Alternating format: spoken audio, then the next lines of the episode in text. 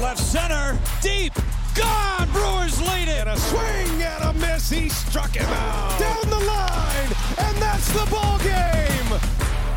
Welcome to Brewers Unfiltered. It's episode 10. Hard to believe already as we get into the middle of May. It's Sophia Minnaert, joined here with Adam McCalvy of MLB.com and Tim Dillard, Brewers broadcaster and overall comedic human, right? I like to think so, but yeah, I didn't know. Are you asking me or are you Yeah, asking Tim? yeah. I'm asking I'll let for him approval answer. from the group. But um, guys, it's it's episode ten. We're now officially forty plus games into the season. So for those counting at home, we are a quarter of a way through the regular season. It's gone fast, but we've got a really special guest on with us today. Over the homestand, we had a chance to check in with Bill Schroeder, the Rock, who is just been a part of Brewers baseball for a very long time now. His 40th year uh, combined with the Brewers as a player and as a broadcaster. He's coming up on 30 years in the booth as the TV analyst. And, and Adam, we had a really fun conversation with Rock covering kind of all of the things. All of the things except the thing that we sat down to talk to him about, or one of the reasons that made us think this was the week to do it, which is that he and Drew Olson re-released their book "If These Walls Could Talk," and there's some subtitle that's like ten words long that I don't have in front of me, so you'll just have to go find it yourself. but it's from Triumph Books, um, same publisher that did that little book I did. I I, I don't mention this often, but I, I did a, a book with Triumph as well that's called the Milwaukee Brewers at 50 that's available uh, for purchase if you're inclined. But we're not talking about that right now. We're talking about uh, Rock's book, which is really cool and was one of my sources when I when I went through and did that book because there's a lot of like behind the scenes stuff about his time as a player and then as a broadcaster and Brewers history and you have to definitely read the nicknames section, which is maybe the best part of the book. Uh, but anyway, we thought well, this would be a good week to talk to him because it came out last week. It was re released. And then we didn't even mention the book. So good on us. I mean, we just had so much else we talked to him about, you know, coming up in the league and his years as a broadcaster, kind of his assessment of the current team, especially William Contreras. So we had a we had a lot to cover with Rock in our defense. We're going to defend ourselves here because this is our podcast and we can do that.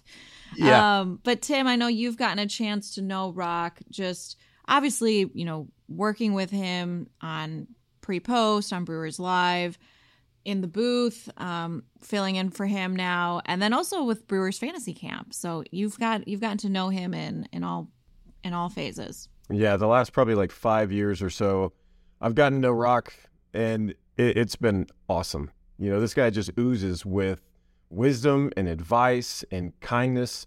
Um, I get him to be in some of my dumb social media videos, and he's always like, "Yep," you know, and it's it's it's pretty awesome. He's just a great guy, um, and I don't know. I, I owe a lot to what I do now just to him because it's every little nugget here and there. And if I bring something up, he already has something ready to go, you know what, we ever thought about this? And I'm going, Dead gummit. I mean, he just, that's the kind of guy he is. He walks around, he just, that's the aura that you see. I love Rock, and uh, I know he's listening to this. So Well, we had a great con- conversation with him. So here's Rock. Enjoy our chat with him. We've got a very special guest here on Brewers Unfiltered. It's my honor to introduce him. Bill Schroeder hmm. in his 40th year with the Brewers. 40 years, Rock. Hard to believe, isn't it? I know. 29 in the booth. You know, people ask me, "Are you surprised you've lasted this long?" And my response to that is, "I'm surprised they let me come back after year after year one. I was so bad. I was scared to death." Yeah, but you've been using that line since like 1999 or something like that, a couple years in. You're good, Rock. You know, I'm a lot better than I was in my first year. I mean, I look at video. I have VHS video. Of, I'm one of the few guys that still has a VHS player down in his basement. And I look at uh, some of our opens back in those days, and the thing that scared me most in all the world was live opens. And you can see my face. I looked like I was horrified. Me and Paschke doing a live open, and me and Vasgersian after my third year. Still, it took a while for me to get used to that red light in my face. And we still aren't used to it. We still have make mistakes all the time. Yeah, and you just got to get over it. You know, people ask me how the broadcast going. I says I, I don't I don't know. That's not for me to say. I don't know. I've always made I make mistakes every day, but uh, anyway, I've had great partners that have been able to cover me. Well, look, I have like a little. I feel like I've dabbled a little bit in your world when MLB Network came along, and they used those like I don't know what you call them, Sophia, because you you did it too, like a correspondent on the afternoon show where they have that robotic camera down by the Brewers dugout. There's one in every ballpark.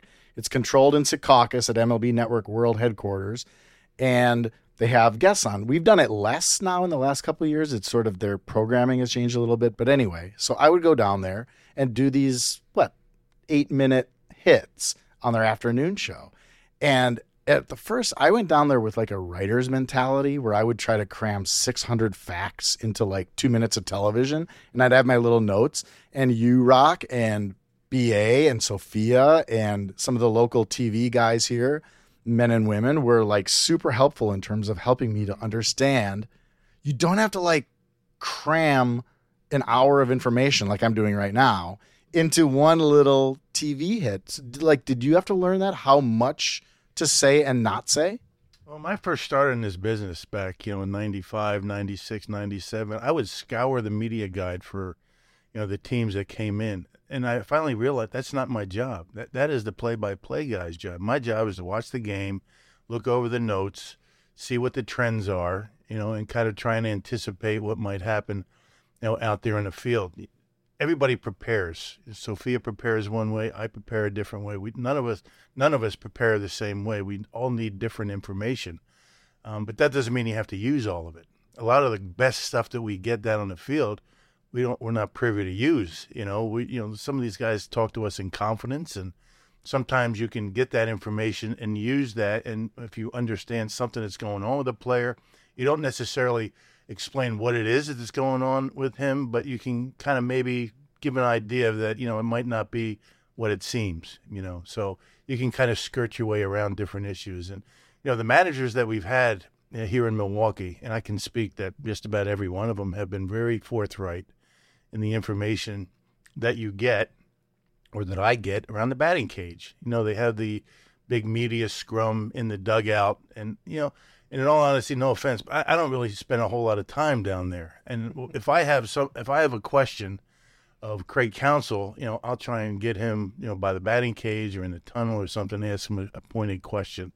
And uh, you know, some of that stuff I can use, some I can't. But just because you have the information, whether it be from a co- player or a coach or a manager, or you get statistics, we have Dom Catronio who does our statistics. He does a great job sometimes he'll throw statistics at me, and I look at that and I say, "There's no way I'm using that. That's a little bit too in depth." But uh, just because you have this stuff doesn't mean you have to use it.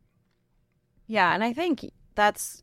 Yeah, I mean, you've taught me a lot um, in, in this job about how you do the job, but also how I can add and like what's relevant to the conversation. And that's something that like you and BA and Jeff and Matt LePay, all the great people that we've worked with, have done. And I oh you've always said though too is even though for us we might do 150 plus games to us it may seem repetitive. It might seem like man what what haven't we talked about? Or how many different ways can we talk about Corbin Burnes's cutter whatever the topic is? But you always remind us and it's really simple but it's true it's just that you know someone might be watching for the first time.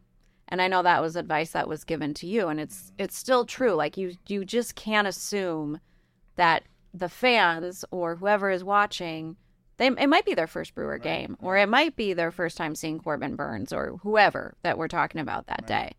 And it's not just information; it's your attitude, it's your energy, it's those types of things. There are people out there that are watching perhaps for the first time or haven't watched in a long time. Some people might have not haven't been watching for a couple years, and they're making their assessment on your abilities and your attitude and and how you present the game, you know, for the first time maybe and for that reason, I think it's important that we never really let down.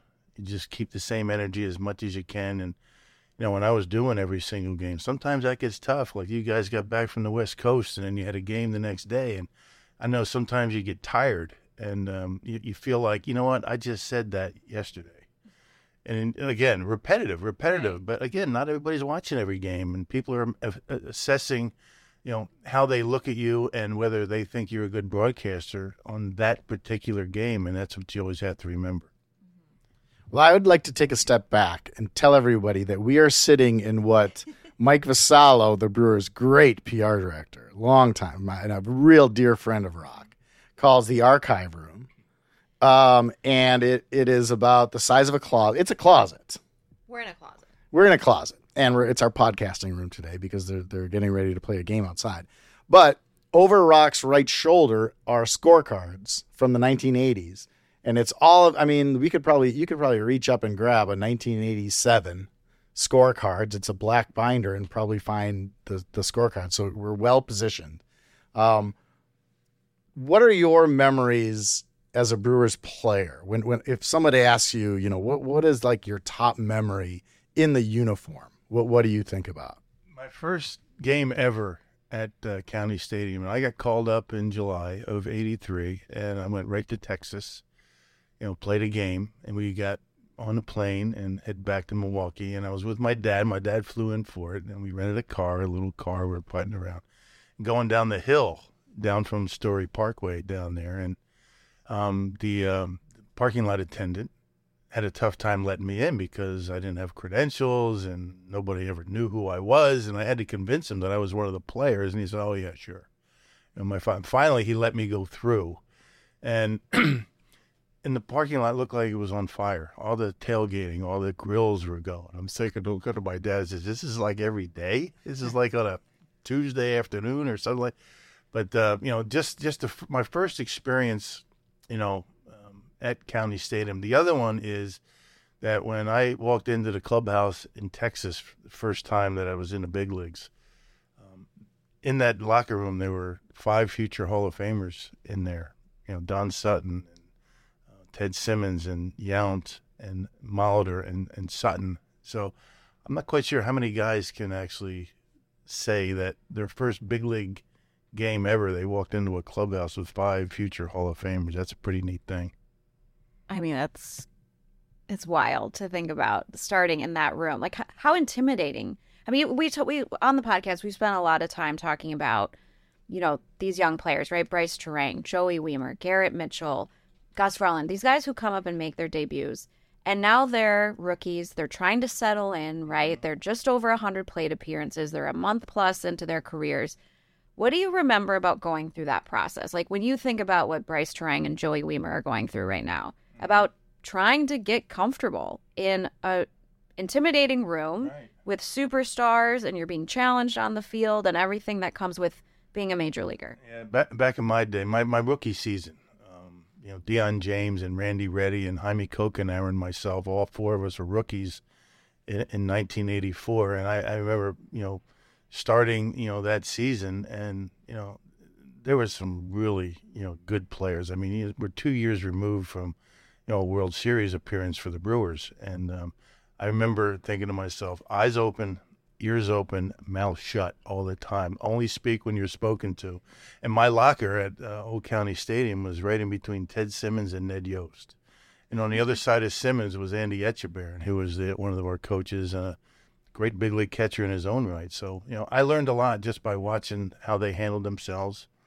Um, the things that, um, and Ted Simmons would talk to me about how he would call a game. And after a game, I'd be sitting in there after I, if I was catching, and he would he would go through the whole game like he was catching himself. Why'd you do this? Why'd you call that pitch to Cliff Johnson in that situation and things like that? And in the beginning, I really didn't have much of an answer for him, and he understood that these are the kind of things I have to think about. Um, but uh, after a while, I, I kind of got it, and I knew it was a thinking man's game here in the major leagues, not just physical, especially catching. And Simmons probably had the biggest impact on my catching you know the mental part of it and the game calling part of it and handling pitchers part of it than anybody ever did. Oh, do you remember the date of your major league debut in your off the top of your head? July something. I'm not quite sure. It was in Texas. Sophia, hand me 1984. Well, while we talk, I'll see if I can. Okay, let's let's find that then. 83. I remember specifically. It was I guess Texas. Danny Darwin was the starting pitcher for the Rangers. I was catching Bob McClure. He was starting, and I remember sitting in the dugout. I mean, a little nervous, you know. I mean, he's in big leagues, you know, and Ted Simmons sitting next to me, and he says, "I want you to understand, you're in the big leagues for a reason. You belong in the big leagues. You've proven yourself in the minor leagues. Just want you to know that when you call a game for this guy tonight, you're going to think you're the stupidest guy that ever lived, and that you probably never have called a game for anybody because he he called he pitched backwards all the time, you know, and and sure as you, you know he he was right every step along the way. Two old curveballs and throwing. I'd call a fastball and he'd throw a knuckleball, and I'd go out there and I said, "Well, I didn't know you even threw a knuckleball," and he said, "Well, I saw him leaning or something, and I threw a knuckleball, and the ball went back to the backstop." But anyway, um, the things that you remember, you know, the most. Um, um, and again, um, those early days, I mean, you know, they say that you learn the most when you fail, when things aren't going well. You not only you find, you know, what a person is made of, can you get through it? And we're seeing some of these young brewers go through that right now. I mean, you you, you don't learn a whole lot when you when things are really going well and you're you're swinging the bat and you're getting hits. I mean, it's just all natural, but how you how you handle the failure of this game separates the men from the boys. You, I'm going to switch my hand here so that we can pause that. Um, Rock, you talked about Ted Simmons being maybe the biggest influence in terms of former teammates. Who is your favorite former teammate? I think I know what you're going to say, but maybe I'll be wrong. Well, Rob Deer and I. I knew you were going to say the Rooster. I knew it. Rob Deer and I, right away when he came over from the Giants, we had an instant bond. I don't know, it's because we were both enormous human beings, but um, we just we just had we just had a we just had a connection, and uh, we we got along on the field. We we got along a lot off the field. We did a lot together. Our wives got along, and um, you know, and that and that you know went many years after we got done playing as well. So. Um, had a lot of fun with him. Um, and, um, you know, when I was with the Angels, uh, I got along really well with Chuck Finley, left-handed starter. He he was just a we were cut of the same cloth. We thought about the game the same way. We we had the same ideas about things, and we just like to have a good time, you know. And uh, those two guys I'll never forget. And I got along really well with Lance Parrish too, who was the starting catcher with the Angels. So um, spent a lot of time with Lance, but. Uh, I think I learned the most from Simmons, but I got the most in watching Molitor and Yount on a daily basis. I mean, for, to to be a, play, a young player like that and to watch those two guys, not only you know the way they prepared and what Robin had to go through later in his career to just to get on the field with all the injuries that he was dealing with, the back and the shoulder, and and he looked for excuses to get in games, didn't look for excuses to sit. And, you know, like I said, I mean, that's something that, you know, I'll never forget. But watching those two guys was really something that I cherished. History says that your first start was Wednesday, July 13th of 1983 at Arlington Stadium. Mm-hmm. And you caught Bob McClure and Jim Slaton pitched mm-hmm. in that game as well. And you went one for five. I went one for five, and I hit a triple. Mm-hmm. And it was the only triple I ever hit in the big leagues. Really, you got it out of the way right away. First hit. And I remember Danny Darwin threw a pitch, and I hit it over Billy Sample's head and center. He was got into broadcasting too eventually. Yeah, and so I'm I'm rounding second base. David Garcia is at third base because he's got his hands up, and I said I'm not stopping. I keep going. So the ball hits me in the back about halfway to third base. If the ball didn't hit me in the back, I'd have been thrown out. But had that ball because the ball hit me in the back, I did get a triple in the big leagues. That's amazing. And we're looking at the scorecard, which is super cool. Third right here, right? This is this is from I think your first or second game at County Stadium. There's a gap in the history books. No. We're gonna need to talk. This is see, this see, is July 12th and this is July 15th. You see all the K's? There's a lot of K's in my board in my scorecard. That's a strikeout, if you didn't know. Yeah. Wow, but we found a hole here. in the records. Here, We've got action run, here. My first home run came against the Twins. Al Williams was the pitcher. I hit it the right field. My first home run. Well, we're going to have to call Mario Ziino, who probably wrote this scorecard that we're looking at from 1983, and ask him where's July 13th. Maybe they took it out at some point in. Uh... in the Hall of Fame. Who knows? Rock. Um, um, I mean, you've been doing this for so long, and, and we've talked a lot about you know the success of the organization recently. I mean, as we're sitting here today, they've won over 500 games since 2017. I mean, this has been the best era of Brewers baseball, and like specifically with this team, we're seeing a young catcher in William Contreras. Mm-hmm. What what have you made of kind of his start to the season and working with the pitching staff and just some of the physical tools that he has? I've been here a long time, as you mentioned. We've seen catchers come and go, and there have been labels attached to catchers as they come in here.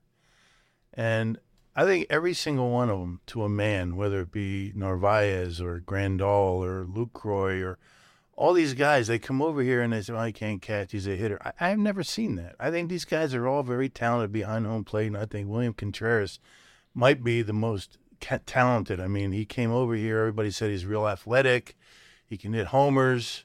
Um, he needs work on frame. He's great behind home plate. I mean, I mean, for me to watch these guys catch on one knee and be able to block balls and knock them down, it's it's amazing. If I did that in the minor leagues, I mean, they would have released me. I mean, back in those days, you got to get up on your haunches and block balls, but the catching position has changed so dramatically over the last probably eight, five, six, seven years. I mean, the way that you know the one knee and the way they're framing pitches and they're bringing everything, you know, into the strike zone, and you know they're on one knee to to do that. They're they're to steal strikes, and um, it, it's just I, I think William has nothing but upside to him. I mean, I can't see him getting any better behind the plate. The way he throws from his knees to second base, he's got a tremendous throwing arm, and um, and he and he and Caratini are off to a great start offensively, and that was something the Brewers needed last year. The other thing, Rock, just in general, is it's information, right? These catchers have to digest such a mountain of information, and that's always been a part of that job is to understand how to handle your pitcher and how to attack Rod Carew and Don Baylor and whoever it is. Um, but it just seems like now there's just more. I mean, and they have different statistics on different counts and guys on base and what hitters are looking for. Back in my day, there it is. Back in my day, our pitching meeting would be, you know, George Brett. I just hope he hits it at somebody. Uh, next, Rod Carew. I just hope he hits it at somebody. You know, you know, somebody, you know, up and in, down and away. I mean, who don't you pitch up and in, down and away? You know, but um, there is a lot of information. It's an amazing amount of information that Chris Hook and Jim Henderson get. They have to filter all that, give it to the catchers. The catchers have to filter that based on how a pitcher's throwing that particular day. Now, if it's a Wade Miley cutter that is going to be the pitch, you know, before the game, and he's got a bad cutter, he's going to have to make an adjustment. And Contreras or Caratini, those are the two guys who are going to know that before anybody. And um, so you have to be able to think on your feet. Just because you have a plan going into a game doesn't mean you have to stick to it. You know, I mean, not every you know every pitcher is different on every time they go out there. They might have the same pitches, but they're not acting the same way. They might not have the good cutter. They might not have you know the sinker's not working. You know, there's only so many Brandon Woodruffs and Corbin Burnes out there that you know in today's starter. I don't know, you know, but you know, with, with Clayton Kershaw, he, he's a guy that has been be able to evolve. I mean, the guy used to throw in the upper 90s. Now he's 91, 92, and he's still winning games. You know, so guys have to evolve not only as they get older and more mature through the game, eh, but they have to be able to evolve in within a start, and sometimes even within an inning. Some things might just something might just go, and that's tougher today because of the pitch clock you don't have many visits. You don't have a lot of time to walk around the mound and collect your thoughts. And I think that's one one of the reasons why you're seeing so many big innings in baseball these days. I don't think I've ever asked you this, but if you could put yourself behind the plate and call a game or catch a game for one of the pitchers on this staff, who would you most want to see live like that? Like who would you want to get behind the plate and catch? in a game. That's a t- somebody on the team now. So, uh, an act, yeah, somebody, yeah. a pitcher on the staff, right? I don't think I've ever asked you. No, this. right. Uh, I think it, well, it would have to be, you know, Wade Miley is probably. Uh, here's what I would think. You know, Wade Miley is like an off day for a catcher. He's got such good command. He doesn't throw that hard. You set up inside, he's going to throw it inside. He's got a good changeup. He would be the easiest guy to catch, I think. One of the more entertaining guys to catch and watch guys, you know, just have such a difficult time, like when I was catching for Teddy Higuera. I mean, there were times I felt sorry for left-handed hitters up there because he would just abuse them. But I mean, either Brandon Woodruff or Corbin Burnes. I mean, obviously, I mean, the, the, the stuff that they have and the arsenal of pitches that they they can go to. If one or two of them aren't working, they've got two others or three others that they can go to. So I think Wade Miley would be a good guy to catch if you're kind of feeling a little bit tired because you don't have to move too much because everything's right there. But you know, to watch you watch somebody just abuse a hitter, either one of those two guys. Can we go way back, Rock? What you know, you talked about how you and Rob Deer were the the biggest guys. Were you a big kid? Like what what was what was Bill Schroeder like as a kid? Wow, that's a tough one. Uh, and I mean, like, what? Tell us about like what what sports you were involved in. What you know, how you came to to to baseball at Clemson, and then and then the big leagues. Well, you know, when I when I was young, I was I was a my, my birthday is in September, so you know, I was a, I was always a a young kid, but kind of like with baseball, my my father held me back one year because because my birthday fell in a time where they could. So when when everybody else was going from little league to Babe Ruth, I was still my last year in little league. So when I was in like seventh grade, or I forget maybe sixth grade, I forget what it was, but um, and I'm not good at math, but you know, when I was playing my college, my my high, my school team, I was playing regulation bases. But then I go to a little league game and I'm playing little league rules. So I'm throwing, I'm catching, or I'm pitching, and I'm catching one day, and a kid steals, and I throw, and I literally knock the glove off the shortstop because I threw it so hard to him.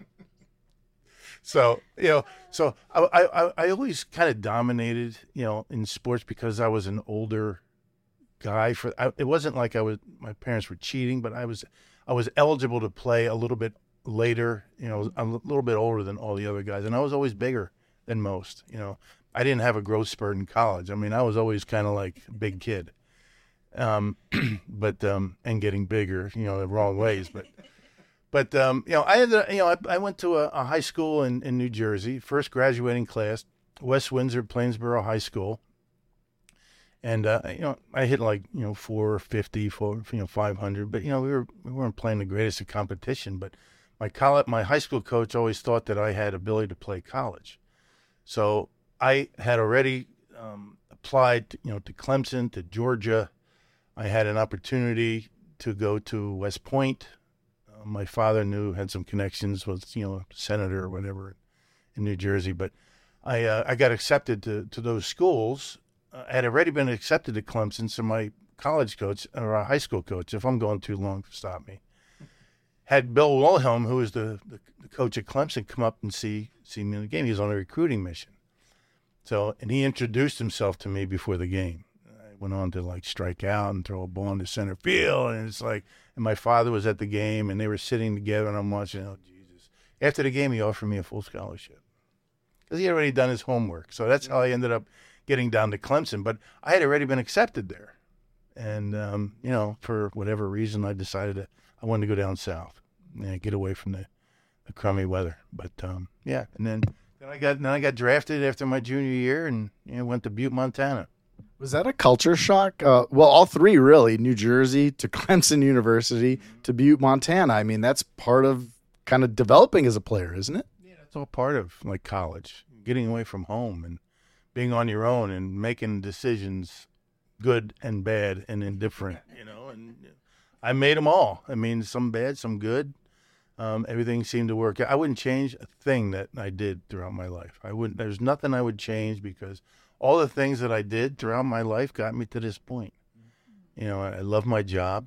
I mean, next year will be 30 years, and I hope I keep going. And as long as they, will allow me just to do home games, I can keep going. Especially with this pitch clock thing. This is like, you know, I'm getting home early. But um, you know, I love the people I work with. You know, Sophia and BA and Levering and you know all everybody. It's just it's a family. You know, after all these years, it's I would miss it horribly. Yeah, you're not. Well, you're not allowed to retire, yeah. so just pare down a little bit. And not retire so much, yeah. But this home th- home this home game thing has really been good. Well, let's talk about that, Rock, because I think whenever I talk to you and hear you tell your story, this is an important part of it. Is like get your physical, mm-hmm. right? I mean, do you want to tell a little bit about that story and the last couple of years and how it came to be that you're getting a little bit more time with yeah. with Kate and Door County? And Rupert, they're enjoying having me around a little bit more. But yeah, I mean, three years ago, I went in for uh, my physical. Um, and um, you know, doctor Doctor Young, who was a Brewer doctor, checked my heart, and he just said, "You know what? I'm going to have you go over and see Dr. Kletchka, the cardiologist. I'm not quite sure what's going on here, but it's something that um, he didn't really notice before. And I get a physical every year, and uh, checked me out. I got an echocardiogram, and a week later, I had open heart surgery. I had a defective valve. I was born with a a defective valve. Two two of the three flaps were fused together. And wh- when I was young and they were pliable, it was working fine. And as you get older, it calcifies, and half the blood was shooting out, half was spilling back in. It was expanding my aorta. So they have a scale of like one to six on the aorta. Six is like you better get something done. I was like five point nine. So um, so I had the heart surgery. That was kind of a shock that I said I didn't have a whole lot of time to think about. You know, it was a week. You know, I mean, a week later. So, um, and then you know, COVID hit, and I didn't have to travel because, and if that was the case, I wouldn't have been able to travel in 2020 because I had the heart surgery two days before Christmas, and um, you know, there's no way I would have been able to travel in 2020 didn't travel in 2020. Did all the games from here, um, the ballpark here, and then same thing in 2021. And then finally, I was able to travel in 22. So, as horrible as COVID was for the whole world, I mean, it, the timing of that was good for my recovery. Yeah. And we're grateful that you went for your physical that day. I'll never forget when you called me to tell me what was going mm-hmm. on. Mm-hmm. And it was a shock to all of us. Mm-hmm. And, you know, it's never a call that you think you're going to get, but we're all really grateful that, you know, you are very healthy now. You're still very diligent about your health and your walking and going to your appointments and your follow up. So, yeah, I think that's the message that we all took away from it was like, it's really important to be diligent about your health. You do. You need to go get your physicals. You need to get your prostate exams. You need to get all that stuff done. As much as people think that they don't need it, you do. Because I had no, I had never had any idea that I had a defective heart valve. I, I was told when I was young that I had a heart murmur, which was kind of, it's kind of like a squeezing sound or something, not just a beat. But anyway, it turned out to be a defective heart valve. And Sophia was there the whole day during my surgery. Her and BA were there in support of the family. So I'll never forget that. Well, that's what you guys are. You that TV crew. Um, you guys are a, family as much as as anybody. And Rock, it's got to have changed just your outlook on this whole. thing. we talked about this in spring training a little bit. It's got to when you go through an experience like that, where you kind of face your mortality almost. It's got to change the way you look at everything: the job, the people around you, the game. I mean, it, that, that that you just can't help that, right? Sweat the small stuff, right? I mean, the little things like when my internet gets fuzzy, I used to get really upset. Now I could care less. But no, I mean, little things mean a lot after you go through something like that. And it's a shame that it takes something like that for you to realize that all the little irritations in life really don't amount to a whole lot. We're all very fortunate.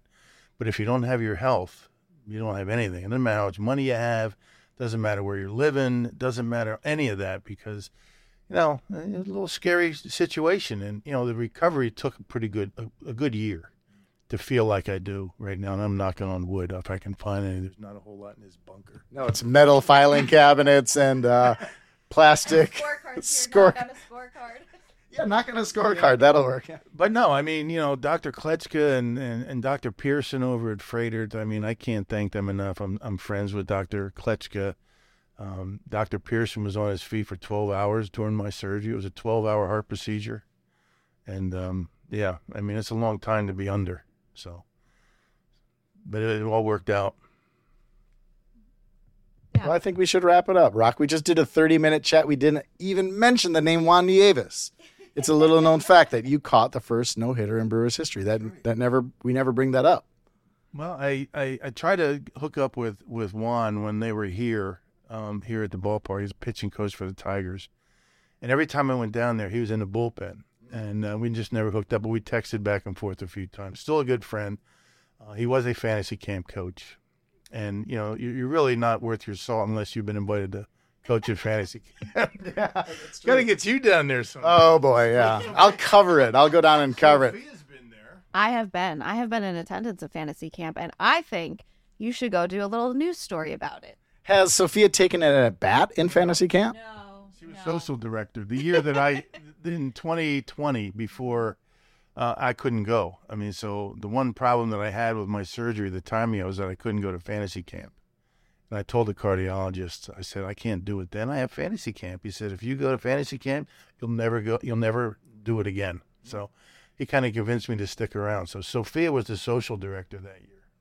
Well, I am famous for blowing out my hamstring in a media versus front office softball game. So I think if I do it, I'll have to get in maybe some better shape. That's okay, but you'll also fit right in with the rest of the fantasy campers. I think the training staff at Fantasy Camp are actually the hardest working people at all of camp. Yeah, when spring training comes around, it's like a break for the training staff because they got through. It's kind of like you know, training staff. They go down there and they see injuries they've never seen before. So Well, that'll be me. I look forward to it. It'll be fun. Let's go. I'm in. Okay. Rock, is that okay? yeah, well, I'll, I'll get you guys a deal. Okay. What, like five percent off? this is a fair trade. Come on, Brewers Unfiltered, and then we'll get a fantasy camp discount. You're, you're both in. Consider yourselves in. Rock, thanks so much for the chat. We appreciate it. It's Great always time. always the best chatting with you. Yeah, good, good, uh, good times. Anytime, just let me know. It's always a good time when you get the chance to sit down with Bill Schroeder. We'll hopefully have him on at another episode of Brewers Unfiltered, get his assessment as we get deeper into the season. So we've got a lot more to talk about. Again, we're a quarter way through the season. Christian Yelich is having a terrific start to the month of May. We've got some pitching stuff to talk about, some roster news as well. So stick around. We've got a lot more to come here on Brewers Unfiltered.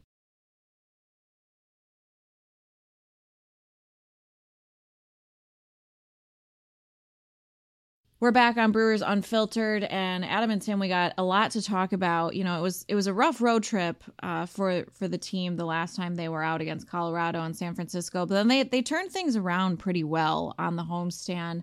Um, a tough matchup with the Dodgers, of course. They went one and two there, but then they came back with a sweep of the Kansas City Royals over the weekend. So a four and two homestand for them now, and Christian Yelich was a big reason why they were able to get that sweep against Kansas City just a, a- monster weekend at the plate. The multi homer game on Saturday.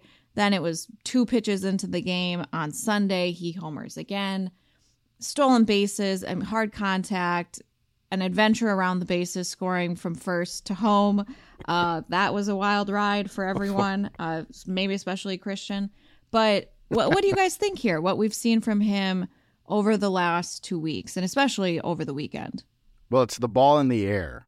Um, and when Christian Yelich hits the ball in the air, good things happen because he hits the ball really hard. Even when he's going through the stretches where he's grounding out a bunch, it's lots of really, really hard contact. And that's what's always given uh, Ozzie Timmons and Connor Dawson and the Brewers hope that, you know, that 2018 19 Christian Yelich is still there and that is still accessible if he can drive the baseball more consistently. And that's what exactly what he's been doing for the last couple of weeks. And it's a it is a very good sign. Uh and and it's you know it's sustainable because again, like the the the loud contact never really went away for him. It was just the direction that it was going. He was beating a lot of those um those hard hits into the ground and that's not a recipe for success. So it, look, I always I feel every every time we talk about Christian Yelich, I throw in the caveat that you can't put it all on one guy in baseball. It's that's not how it works. That's not how good teams have success. But I mean, geez, like you can a lot of it's on him. A lot it's that's just the fact of it. And when he's great, this is a much much better, more dangerous offense. Yeah, but uh, there's a lot to unpack here with Yelich going through. Um, so if you look at April, he had 33 strikeouts and 11 walks in 24 starts. And so far in May, in only 13 starts, seven strikeouts to four walks. And that right there tells you he's just swinging more. And if on the show the other night, uh, Vinny Rotino broke down what Yelich is doing with his front foot rather than the big leg kick. He's doing a little toe tap. But basically, it's just to get the foot down. Get the foot down so that you can be ready to swing when the pitch is there. So I think he just feels more comfortable swinging right now and making contact. And I, you could tell when he hit that home run out to right field to lead off the game the other day against the Royals that he just feels good. The way he dropped the bat he was going up there looking, I can hit a ball out of the park right now. And he got like an 87 mile an hour cutter at the top of the zone that just never made it to the catcher. And I, I think that spawns from him being healthy.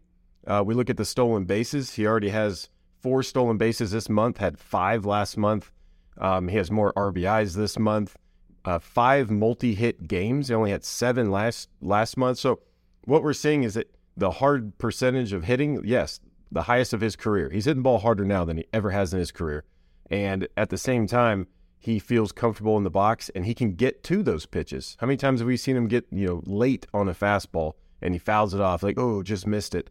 I think his foot's down and he's ready to swing. And we're seeing him just have fun out there. And that whole play where he stole the base and then got the third on the air and then scored on the air. And he came up and just kind of did his hands. I mean, he was on full display. This is Christian Yelich on full display.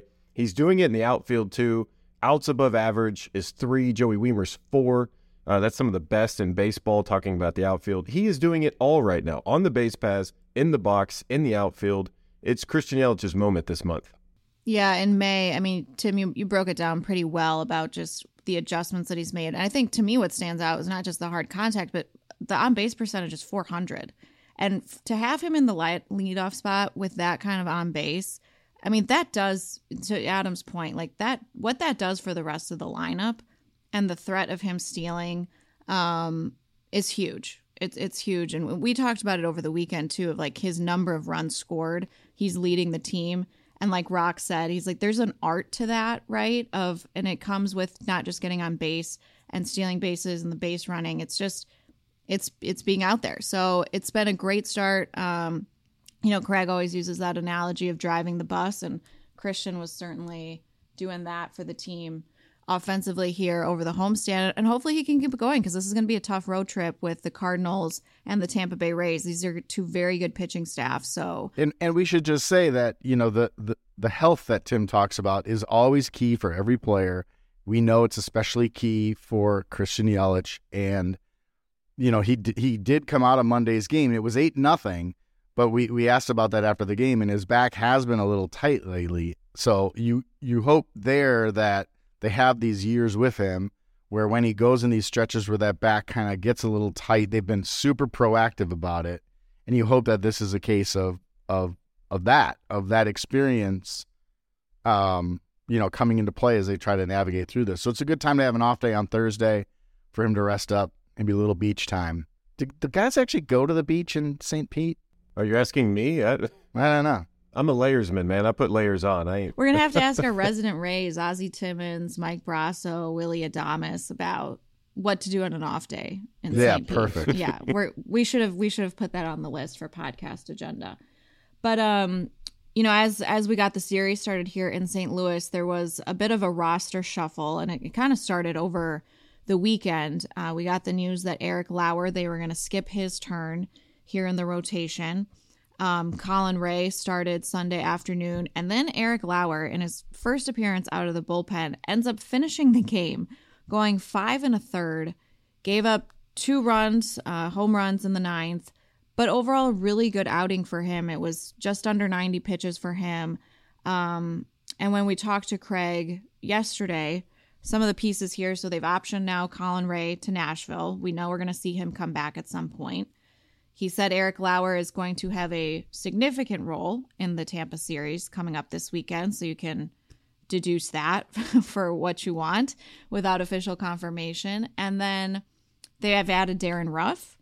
Um, he's had a bit of a whirlwind of a year. He started with the Mets, was designated for assignment, went back to the Giants, was dealing with a right wrist injury, got DFA'd. The Brewers picked him up. He's now here. Luke Voit's on the IL, so there's a lot to process there, guys, with kind of what they're doing with the roster right now. But I think with Eric Lauer specifically, he spoke about how much he needed to sort of mentally get things together with the confidence and the execution after that start against the Dodgers. And I think he found some answers, hopefully, um, in that relief appearance against Kansas City on Sunday. Yeah, I'll, I'll talk about that because that that conversation with him after that Dodgers start was pretty interesting. Where, you know, these are high level professional athletes who don't you know, often let us in when there is a wavering in confidence. And this was a case of Eric Lauer sort of letting us in there and letting the fans in a little bit to the fact that that is a huge part of their job. And Tim knows a gazillion times more than me about this part of pitching. But we talk so much, you know, we talk about the lab, we talk about the the bullpens and the tweaks they make with Chris Hook and Jim Henderson and adding new pitches and moving on the mound and all the little things that pitchers do to squeeze every bit of, you know, ability out of those arms. But but what happens inside their head is really, really important as well. And and I appreciated Eric kind of letting us in a little bit on that being part of this for him. So I don't know if the the whole thing about the Rays this weekend where Counsell didn't want to say that he's going to start one of those games. I mean, with Colin Rea out, they need like Eric Lauer is in the rotation. I, I, would think, unless they do an opener situation, which would be great to do that in Tampa, home of the in or in St. Pete, I should say, close enough, home of the uh, the opener. So um, that's a possibility, I suppose. But just, I mean, I kind of think of Eric Lauer as back in the rotation now with Colin Rea out. Well, I think it, being a starter in the big leagues, like I've never had a chance to do that, but it, it, it carries a lot of weight. And when things aren't synced up and things aren't good, um, then every five days you almost start to dread it a little bit. Like, oh, well, what am I going to do? I don't have any confidence in what I'm about to do when I get out there. And um, what I saw from Eric Lauer, I thought this was a great move, by the way. I mean, basically, it was like a tryout for Colin Rea and Eric Lauer to see who's going to be the guy that maybe possibly stays in the rotation. And it does a lot of stuff when you go from the starting rotation to the bullpen. It gives you a lot of urgency for each of your pitches. You can't just throw get me overs. Um, you know that you can. You could give up a couple runs in the first inning. You end up throwing six innings. You did your job, and everybody loves you. Um, the bullpen, you can't do that. You come in, you may only face one guy or, or a couple innings. You give up a couple runs, you, you didn't do your job. So it makes each pitch that he throws more important, uh, so that he's that's a good thing. Um, but what I really love the fact that he did go five and a third, saving the bullpen in general, but finishing a baseball game. There's something magical about being on the mound, whether you're up 10 runs or you got a save or you're in double A or triple A, but it does not matter. You're on the mound, you get the last out, the catcher comes out, you shake his hand, you give a little hug, you get the ball. There's something magical there. And that right there could easily be a reset button for a pitcher. You just, I don't know what it is. It just puts you in a good headspace. You feel like you contributed and did your job, and then you just start oozing confidence. I, I would say that was probably the biggest thing that I saw is just Eric Lauer being on the mound, finishing a game, and what that can lead to. Yeah, and I think that's what they're hoping kind of that unlocks for him, right? Is just to free him up mentally and sort of simplify things, simplify the routine, simplify the the work in between starts, simplify his thought process, right? Don't worry about navigating a lineup three times. Um, and especially because that tough start came against the Dodgers, which is a team that he had had such great success against his whole career. And then it just kind of blew up in that one game. So I think hopefully, you know, it sounds like when we talked to Eric after the game on Sunday, he maybe found some of those things again. Um, I think there was also like some sort of relief maybe to like get that done and and and pitch the way that he did and help the team win. I think, you know, to your point, Tim, that has to feel good for a player from a confidence standpoint, especially when that might be rattled a little bit. So, oh, we'll see uh, kind of how they navigate things here moving forward. They've got Wade Miley and Corbin Burnes pitching here in St. Louis, the off day on Thursday. And then nothing mapped out after that, but you would assume it would be Adrian Houser and Eric Lauer and then Freddy again. So we'll yep. see. I mean, no no confirmation on that. They don't have it, um, you know, scripted out or at least publicly scripted out. But presumably, I think that's kind of what we're expecting to see against the Rays. But I, it wouldn't surprise me if they went with an opener situation, and maybe they want to keep Eric in this space to let him continue to build the confidence. Well, and you're also talking about the Rays, one of the the most, if not the most dangerous lineups, um, offensive units in in baseball. So Counsell said there were some moving parts. I haven't dug into the Rays enough to know what those are yet, but some moving parts that might determine what you know what they want to do there. Start a game, start a game with a righty, then go to Lauer, whatever it is. Um, and look, let's just put a pin in the fact that Eric Lauer is hugely important to what they're doing right now because we've talked about this on a bunch of episodes. they've stretched their starting pitching depth to pretty close to the limit. I mean, they have this collection now with um, with Corbin Burnes pitching really well again is a is a very big deal. Miley has kind of been this this anchor uh, the whole the the whole way. Um, but look, they they they uh, they need they need Freddy Peralta, they need Eric Lauer, they need Adrian Houser now because and then Colin Rea, as Sophia said, will be back. But but they with with Ashby down, with Woodruff down, um, and even Jason Alexander, a guy who gave him a bunch of starts last year, and kind of that that has an impact for everybody else. Uh, with those guys down, they're they're kind of at the limit of their starting pitching depth. Uh, so it's really it's just really vital to get the most out of the guys that are healthy. Alrighty, well we've got more to get to here on Brewers Unfiltered. Stick around. We'll uh, we'll continue our chat about Brewers baseball.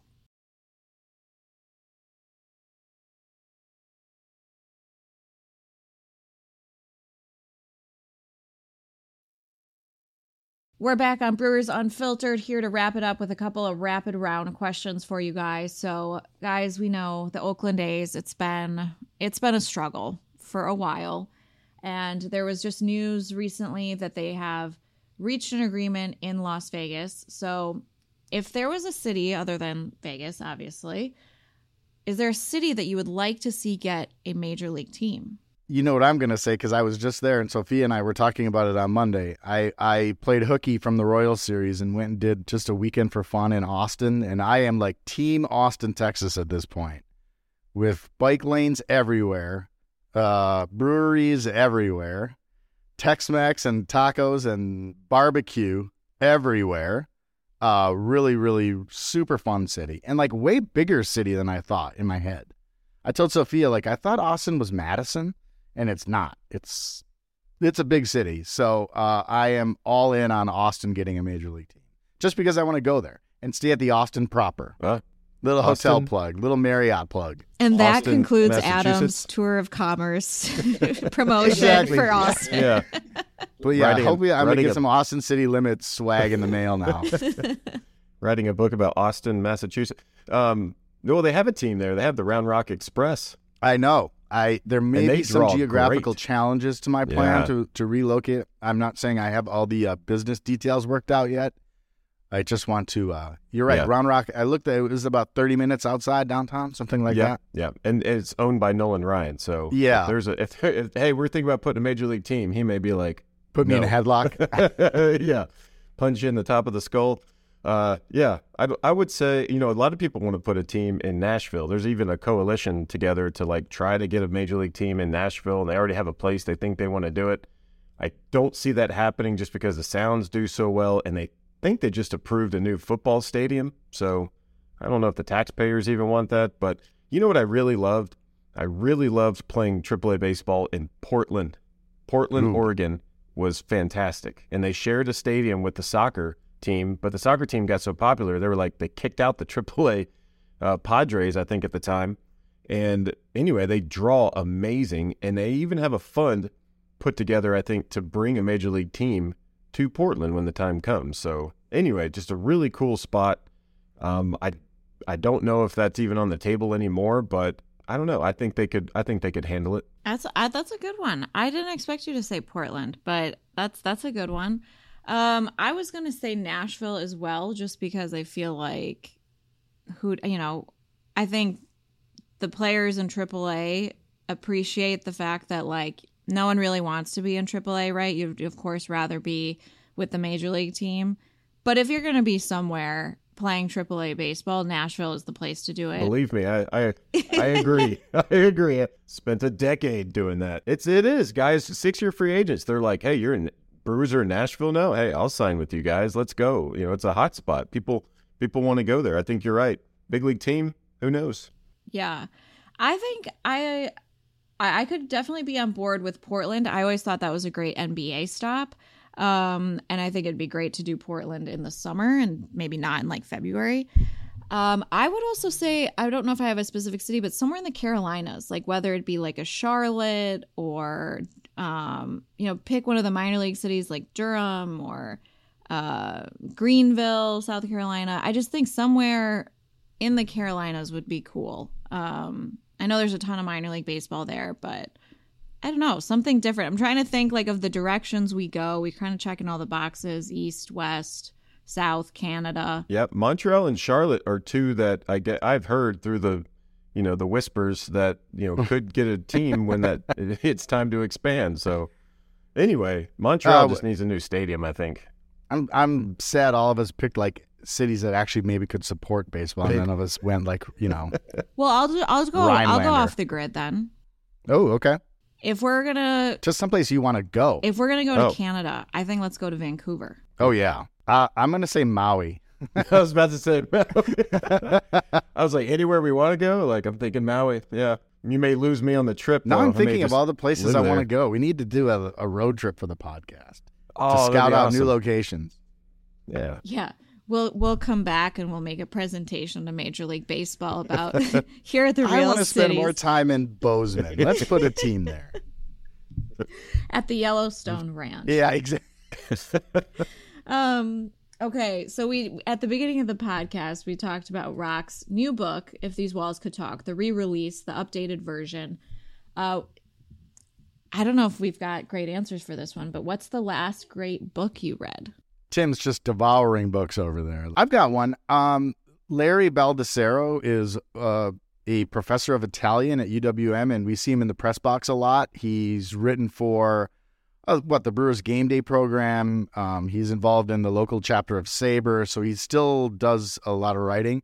But in 2022, he won uh, a SABR Research Award for a book he did about Tony Lazzeri, um, the the former Yankees second baseman, and it was really good. It was actually like kind of a groundbreaking book, and uh, some of Lazzeri's health issues throughout his career that never saw the light of day. And um, I know he did like spent tons of time talking to family and and people associated with the Yankees, and it was a great great book. And and Larry's like kind of a we we don't talk about him much on the pod, but he's a uh, someone who we get to see in the press box, like I said, all the time, and really knows. Uh, if you have any question about an Italian American who played the the game of baseball, uh, Larry is your guy. Like if you want to talk about Joe DiMaggio or Ted Williams or whoever, call Larry and he'll uh, he'll fill a couple hours for you. Well, what if you don't read books? I just want. To... I think y'all know this about me. I don't read. I can't remember the last thing I read. I read the instructions on. I had to fix the garbage disposal when I was at home last week. Um, so I read online like how to how to fix that. I I did fix it. I don't know if that counts as a book, but it was several sentences. I will say. All your fingers intact still too. Yeah. Yeah, I cut the power. That's step one.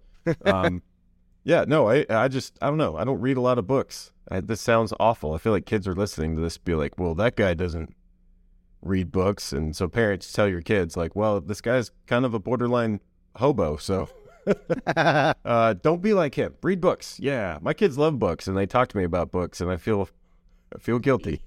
Maybe we just need to find you like a Star Wars book. oh, yeah. Oh, we would do comics? Well, there are Star, and there are a million Star Wars books. Like, Oh, isn't yeah. that like part of the Star Wars universe? Is all these That's novels true. about Star Wars? Yeah. We can find one of those for you, Timmy. One day. no, One now day. I have homework. I have homework and I have anxiety. Oh no. Um, well, I'm not. I, I actually I love to read. I just struggle to make time for reading during the season. It just gets hard, and you know, I'm just making up excuses at this point. So generally, I just read whatever Jeff tells me to read. He sits next to me on the plane, and he's a he's an avid reader. So generally, we kind of joke it's like a book club. Jeff reads it. He decides if I'm going to like it or not, and then he gives it to me on the plane. I read it, and then I give it back, and we just continue in the cycle. So the last book I read was one. It was just a novel called The Perfect Marriage, but it was kind of like a you know psychological thriller, you know, drama. So it was it was entertaining. It was an entertaining read. A psychological thriller about marriage sounds about right. yeah there were a lot of lot of pieces there um so it was uh it was good and now i'm waiting for him to give me the next recommendation so no pressure jeff if you're listening Do audiobooks count as reading books for you guys? Sure you're consuming the book Yeah. uh, to me it's like you're consuming Tim the made a face. I think he's not. I think he's not. well, gonna I, I mean, me if we're gonna go that avenue, let's just go movies, right? Movies. I'm listening to movies all the time. yeah, That could count. Yeah, Now I love we're audio. I. I love audiobooks from the Milwaukee Public Library. You can get like this app where you can check out audiobooks from the library, like right on your phone. Oh, nice. And I found that to be like a really good way as you're driving to the yard. You, you know, I had a quite a spring training commute this year, so I like crushed a two audiobooks during spring training. So I felt like I was reading, even though I'm just sitting there driving. but that's productive. yeah, you're getting yeah, exactly. Okay, to wrap it up, stat of the week. What do you guys have? Yeah, um, yeah. I, I didn't really have one, so I went very obvious, and my stat is 121. That's how many games are left in the season. Right? I mean, this is the episode 10, right? And and you know the, the the season's been going on, and we're there's so much here, and we're putting so much on everything going on, and uh, they just got done playing game 41. So yeah, 121 games left. Well, mine, I feel like I may have read or seen during the weekend while I was um, eating food in Barbecue? Austin. yeah, well, I was eating barbecue in Austin. Um, but but I was following along with the brewer, so I apologize if if someone else pointed this out. But my stat of the week is twenty six point eight, which is um, Christian Yelich's uh, fly ball percentage this month, which would be the fifth highest month of his career. And we talked about look like driving the baseball, getting the ball in the air is going to lead to a lot of success for Christian Yelich. Um, so there was one month in 2021 that was higher, and then there were a couple months in 2019.